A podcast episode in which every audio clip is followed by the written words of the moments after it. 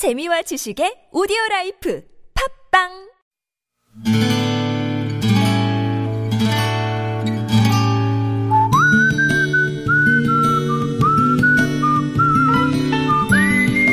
여러분 기억 속에서 여전히 반짝거리는 한 사람, 그 사람과의 추억을 떠올려 보는 시간, 당신이라는 참 좋은 사람.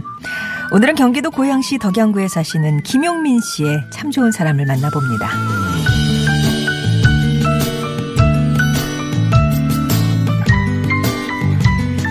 지금으로부터 36년 전, 제가 고등학교 3학년 때였습니다.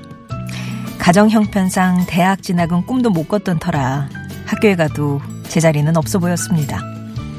그러던 어느 날 친구네 집에 놀러 갔는데 친구가 어딘가로 전화를 걸어 통화를 하더군요. 수화기 너머로 들려오는 소리는 분명 여자의 목소리였습니다. 누군데 그렇게 희죽거리냐? 전화 끊고 나서 제가 물었어요. 그러자 친구가 좋아 죽겠 다는 얼굴로 어 애인이다 여자친구 라고 대답을 하는 겁니다. 그 얘기를 듣자 반사적으로 야 나도 소개 좀 시켜줘봐라 고 부탁을 하고 있더군요. 그렇게 그해 가을 저는 동대문에 있던 덕수제과 2층에서 그녀를 만났습니다.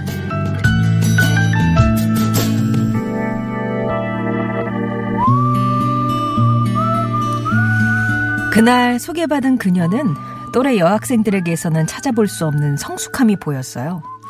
말 한마디를 해도 사려 깊었고 무엇보다 집안 형편이 어려워 대학에 가지 못하는 걸 누구 탓도 하지 않았으며 자신에게 다가올 미래를 스스로 개척하고자 하는 현명함도 갖추고 있었습니다. 우리는 함께였고 함께였기에 겨울이 춥지 않았죠. 그러나 그녀는 고등학교를 졸업하고 바로 취업이 돼서 사회인으로 한 발을 내디뎠습니다. 그녀가 그렇게 자신의 역할을 제대로 해내는 사이 저는 말이 좋아 방황이지 길을 잃고 헤매는 중이었죠.